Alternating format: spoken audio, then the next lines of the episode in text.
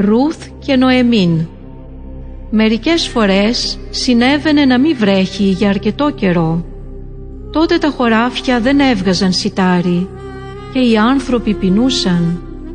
Στη διάρκεια μιας τέτοιας πείνας, μία οικογένεια από τη Βιθλέμ πήγε να μείνει στη γειτονική χώρα τη Μωάβ. Εκεί μπορούσε να βρει κανείς φαγόσιμα. Μετά από καιρό πέθανε ο πατέρας. Η γυναίκα του και οι δύο γη του έμειναν στην ξένη χώρα. Όταν οι γη μεγάλωσαν, παντρεύτηκαν δύο νέες γυναίκες από τη Μωάβ. Οι δύο γη όμως πέθαναν. Έτσι έμειναν οι τρεις γυναίκες μόνες τους. Η μητέρα, η Νοεμίν, είπε στις δύο νέες γυναίκες «Εγώ θα επιστρέψω στη Βιθλεέμ, εσείς όμως είστε εδώ στο σπίτι σας, μείνετε εδώ για να ευτυχίσετε». Η μία από τις δύο γυναίκες έμεινε πίσω. Η άλλη είπε «Εγώ θα έρθω μαζί σου. Ο λαός σου είναι και δικός μου λαός. Ο Θεός σου είναι και δικός μου Θεός. Δεν θα σε εγκαταλείψω ποτέ». Έτσι η νέα γυναίκα πήγε μαζί με την Οεμίν στη Βιθλεέμ. Την έλεγαν Ρούθ. Όταν έφτασαν στη Βιθλεέμ ήταν η εποχή που θέριζαν τα χωράφια. Όποιος ήταν φτωχός μάζευε τα στάχια που άφηναν πίσω τους οι θεριστές. Έτσι και η Ρούθ μάζευε τα στάχια για να μπορεί να φάει κάτι μαζί με την Οεμίν. Μία μέρα πέρασε ο ιδιοκτήτης του χωραφιού και είδε τη Ρούθ. Τον έλεγαν Βοόζ. Ήταν ευγενικός με τη Ρούθ και της είπε «Μπορείς να μαζεύεις στάχια από το χωράφι μου». Στους υπηρέτες του είπε «Να βγάζετε και να αφήνετε στο χωράφι μερικά στάχια παραπάνω όταν είναι εδώ η Ρούθ». Η Νοεμίν διηγήθηκε στη Ρούθ ότι ήταν συγγενής του Βόζ. Της είπε «Τώρα θα πάνε όλα καλά. Ο Βοός θα μας βοηθήσει». Ο Βοός βοηθούσε τη Ρούθ και την Νοεμίν όπως μπορούσε. Ο Βοός συμπάθησε πολύ τη Ρούθ και της είπε «Είδα πόσο πιστά φροντίζεις την Νοεμίν. Έχεις καλή καρδιά. Γίνε γυναίκα μου». Η Νοεμίν θα μπορεί να μείνει μαζί μας. Έτσι ο Βοός πήρε τη Ρούθ γυναίκα του. Μετά από ένα χρόνο η Ρούθ απόκτησε ένα γιο. Η Νοεμίν ήταν τρισευτυχισμένη. Το εγγονάκι ήταν για αυτήν σαν δικό της παιδί. Έτσι η Ρούθ, η ξένη, βρήκε καινούρια πατρίδα. Ο προφήτης Σαμουήλ Ο Θεός μιλούσε στους Ισραηλίτες μέσα από σοφούς άνδρες και γυναίκες. Τους ονόμαζαν προφήτες. Μερικές φορές οι προφήτες έπρεπε να προειδοποιούν τους Ισραηλίτες όταν αυτοί δεν έκαναν εκείνο που ήθελε από αυτούς ο Θεός. Άλλες φορές παρηγορούσαν τον λαό όταν αυτός περνούσε δύσκολες στιγμές. Ένας από τους προφήτες ήταν και ο Σαμουήλ. Από τη γέννησή του κιόλας ήταν προορισμένος να υπηρετήσει τον Θεό. Αυτό συνέβη ως εξής. Στην ορεινή περιοχή της φυλής Εφραήμ ζούσε ένας άνδρας. Το όνομά του ήταν Ελκανά. Η γυναίκα του Ιάννα επιθυμούσε από πολύ καιρό να αποκτήσει ένα παιδί, αλλά δεν μπορούσε. Κάθε χρόνο η Άννα και ο Ελκανά πήγαιναν στο ιερό τη Σιλό. Εκεί η Άννα προσευχόταν στον Θεό. Έκλεγε πολύ και έλεγε «Κύριε, αν μου δώσεις ένα γιο, τότε εγώ σου υπόσχομαι να τον αφιερώσω σε σένα. Για όλη του τη ζωή θα σε υπηρετεί». Ο Ηλί ήταν ιερέας στο ιερό της Σιλό. Όταν άκουσε για ποιο λόγο έκλαιγε η Άννα, της είπε «Μη στενοχωριέσαι, πήγαινε στο σπίτι σου ο Θεός του Ισραήλ θα σου δώσει αυτό που του ζήτησες. Έτσι και έγινε. Η Άννα απόκτησε ένα γιο και τον ονόμασε Σαμουήλ. Η Άννα κράτησε την υπόσχεσή της. Πήρε τον Σαμουήλ μαζί της στο ιερό και τον έφερε στον Ηλί. Ο Σαμουήλ έμεινε στη Σιλό. Ο Ηλί του δίδαξε όλα όσα έπρεπε να μάθει για να γίνει ιερέας.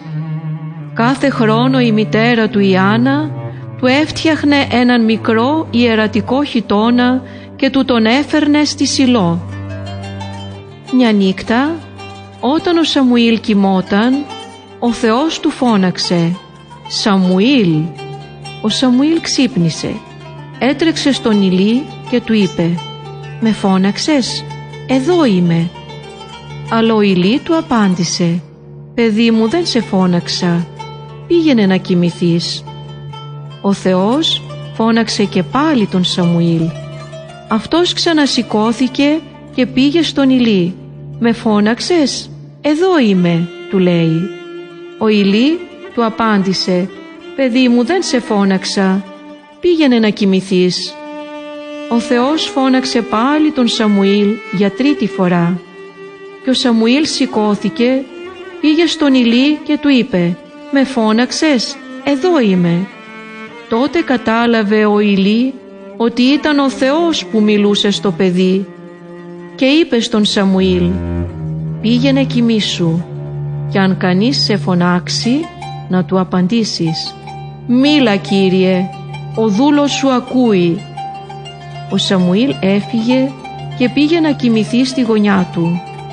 Ο Θεός ήρθε και του φώναξε «Σαμουήλ, Σαμουήλ» και ο Σαμουήλ απάντησε «Μίλα Κύριε, ο δούλος σου ακούει».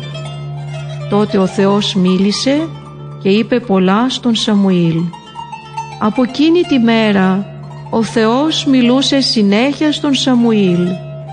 Όταν ο Σαμουήλ μεγάλωσε έγινε προφήτης. Όλος ο λαός τον άκουγε. Ο Σαούλ γίνεται βασιλιάς. Ο Σαμουήλ είχε πια γεράσει όταν ο Θεός του ανέθεσε μία αποστολή. Έπρεπε να δώσει στον Ισραηλιτικό λαό ένα βασιλιά. Μια μέρα ένας νέος άνδρας ήρθε στην πόλη όπου έμενε ο Σαμουήλ. Τον έλεγαν Σαούλ. Έψαχνε να βρει μερικά γαϊδουράκια που είχαν ξεφύγει από τον πατέρα του και δεν μπορούσε να τα βρει πουθενά. Τότε αποφάσισε να πάει στον Σαμουήλ και να τον ρωτήσει. Σκέφτηκε Ίσως ο προφήτης να γνωρίζει που θα πρέπει να ψάξω. Όταν ο Σαμουήλ είδε τον Σαούλ να έρχεται, του μίλησε ο Θεός και του είπε «Να ο άνθρωπος για τον οποίον σου μίλησα, αυτός θα βασιλέψει στον λαό μου».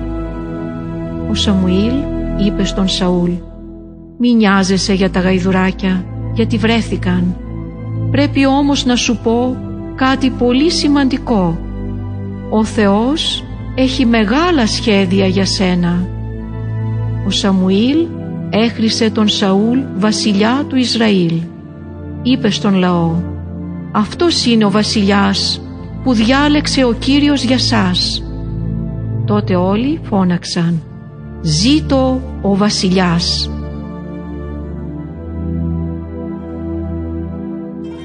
Σαούλ και Δαβίδ Ο Σαούλ ήταν κιόλας πολλά χρόνια βασιλιάς.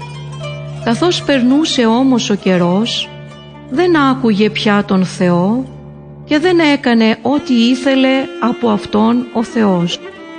Τότε ο Θεός είπε στον Σαμουήλ «Ο Σαούλ δεν μπορεί πια να είναι βασιλιάς του Ισραήλ. Γέμισε το δοχείο σου με λάδι και πήγαινε στην πόλη Βιθλεέμ στον Ιεσέ, γιατί έχω βρει ανάμεσα στους γιους του τον βασιλιά που χρειάζομαι. Ο Σαμουήλ έκανε όπως του είπε ο Θεός και πήγε στη Βιθλεέμ. Ο Ιεσέ παρουσίασε 7 από τους γιους του στον Σαμουήλ. Κανέναν όμως από αυτούς δεν είχε διαλέξει ο Θεός. Ο Σαμουήλ ρώτησε τον Ιεσέ «Αυτά είναι όλα τα παιδιά σου» Ο Ιεσέ απάντησε «Απομένει ακόμα ο μικρότερος, αλλά αυτός βόσκει τα πρόβατα. Τον λένε Δαβίδ». Ο Σαμουήλ του είπε «Στείλε και φέρτον».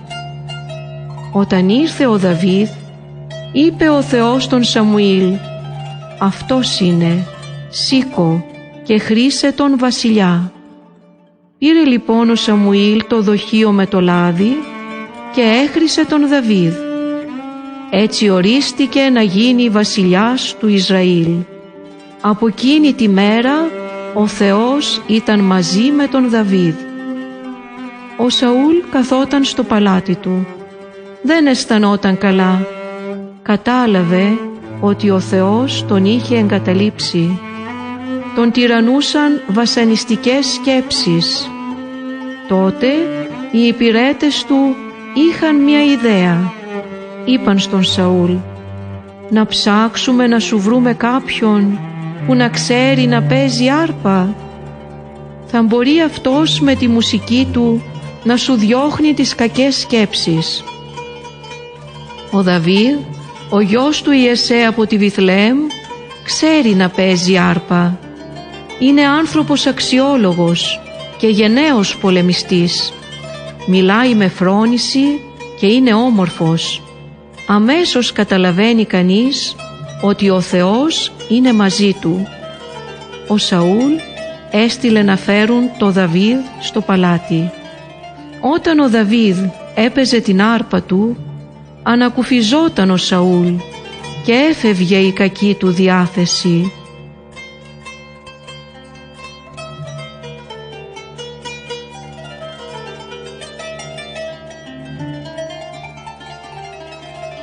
Δαβίδ και Γολιάθ Τον καιρό που ο Σαούλ ήταν βασιλιάς γίνονταν συνέχεια πόλεμοι ανάμεσα στον Ισραηλιτικό λαό και στους εχθρούς του τους Φιλιστέους.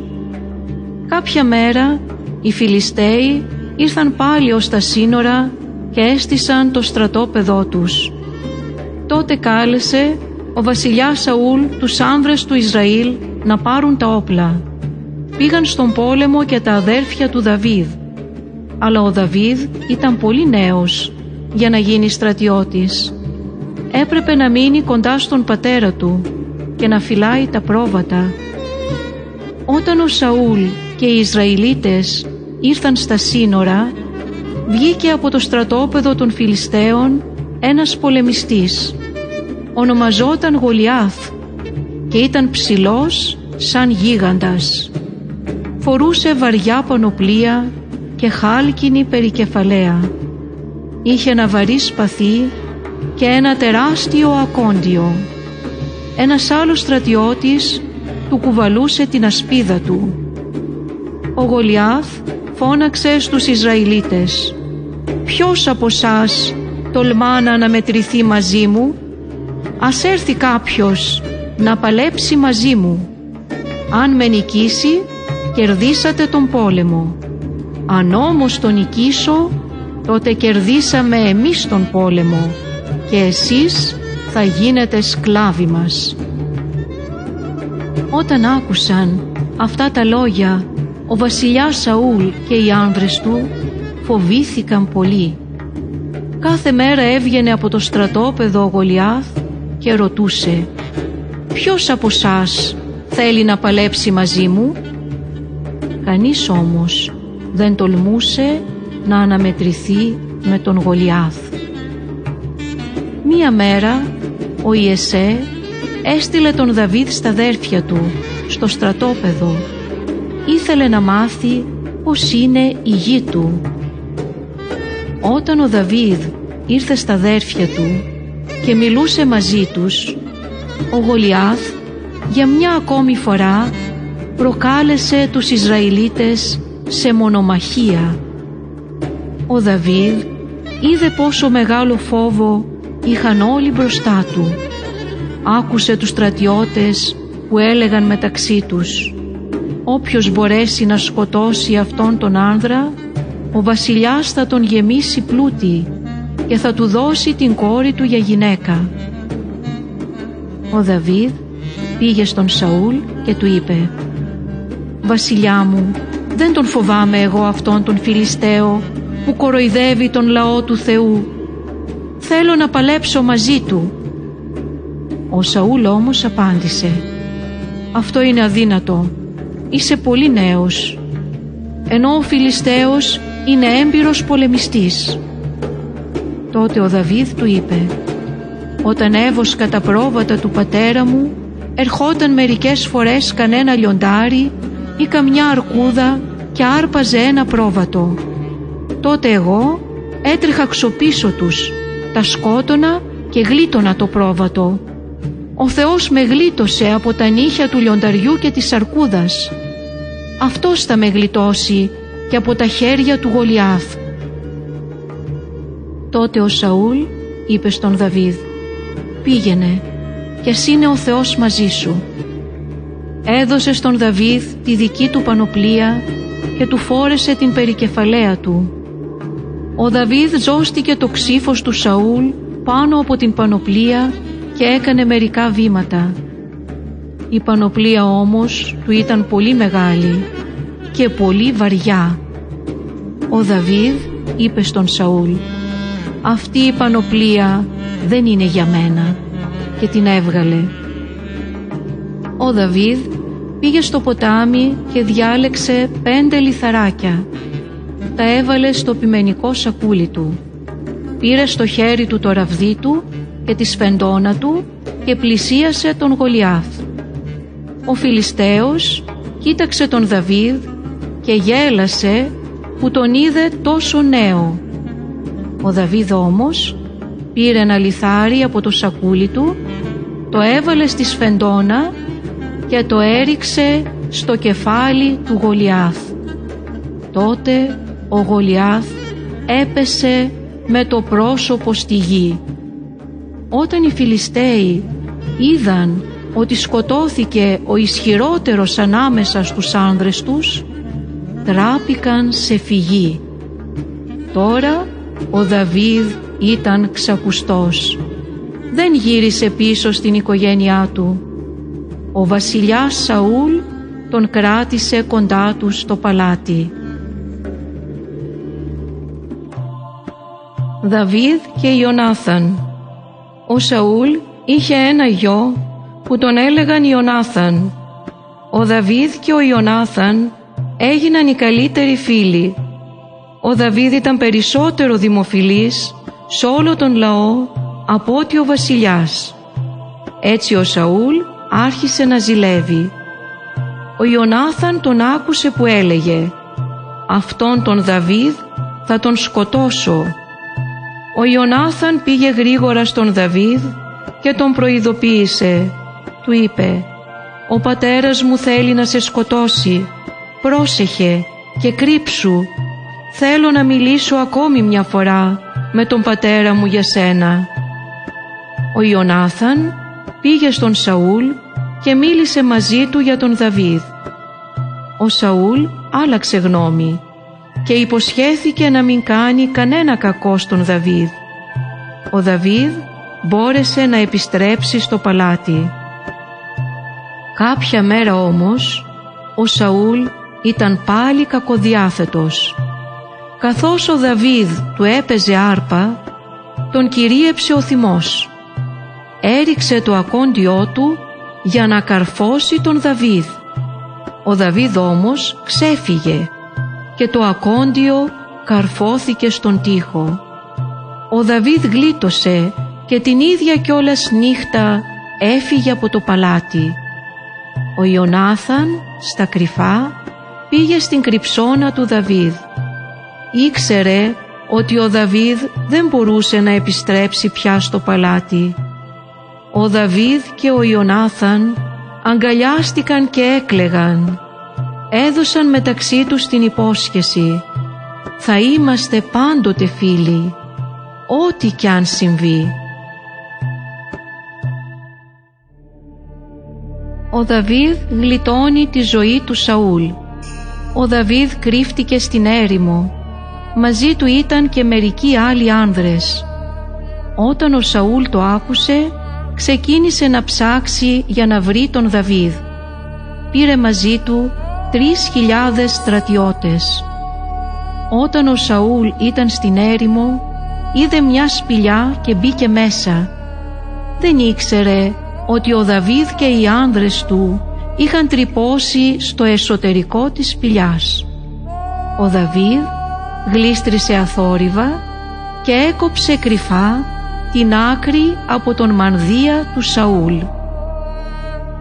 Όταν ο Σαούλ βγήκε από τη σπηλιά, έτρεξε ο Δαβίδ πίσω του και φώναξε «Κύριέ μου βασιλιά!» Ο Σαούλ γύρισε πίσω του να δει και ο Δαβίδ γονάτισε μπροστά του. Ο Δαβίδ είπε στον Σαούλ «Κοίταξε τι έχω στο χέρι μου. Είναι ένα κομμάτι από τον μανδύα σου. Θα μπορούσα να σε είχα σκοτώσει, αλλά δεν το έκανα. Με πιστεύεις τώρα ότι δεν θέλω να σου κάνω κακό; Γιατί θέλεις να με σκοτώσεις» Τότε ο Σαούλ άρχισε να κλαίει και είπε «Ντρέπομαι πολύ, εσύ μου έκανες καλό, ενώ εγώ σου ανταπέδωσα κακό. Ο Θεός να σου ανταποδώσει το καλό που μου έκανε σήμερα. Ξέρω καλά ότι οπωσδήποτε εσύ θα γίνεις βασιλιάς του Ισραήλ. Έτσι και έγινε. Μερικά χρόνια αργότερα ο Δαβίδ έγινε βασιλιάς. Ο Σαούλ και ο Ιωνάθαν σκοτώθηκαν στον πόλεμο με τους Φιλιστέους. Ο Δαβίδ τους θρήνησε πολύ.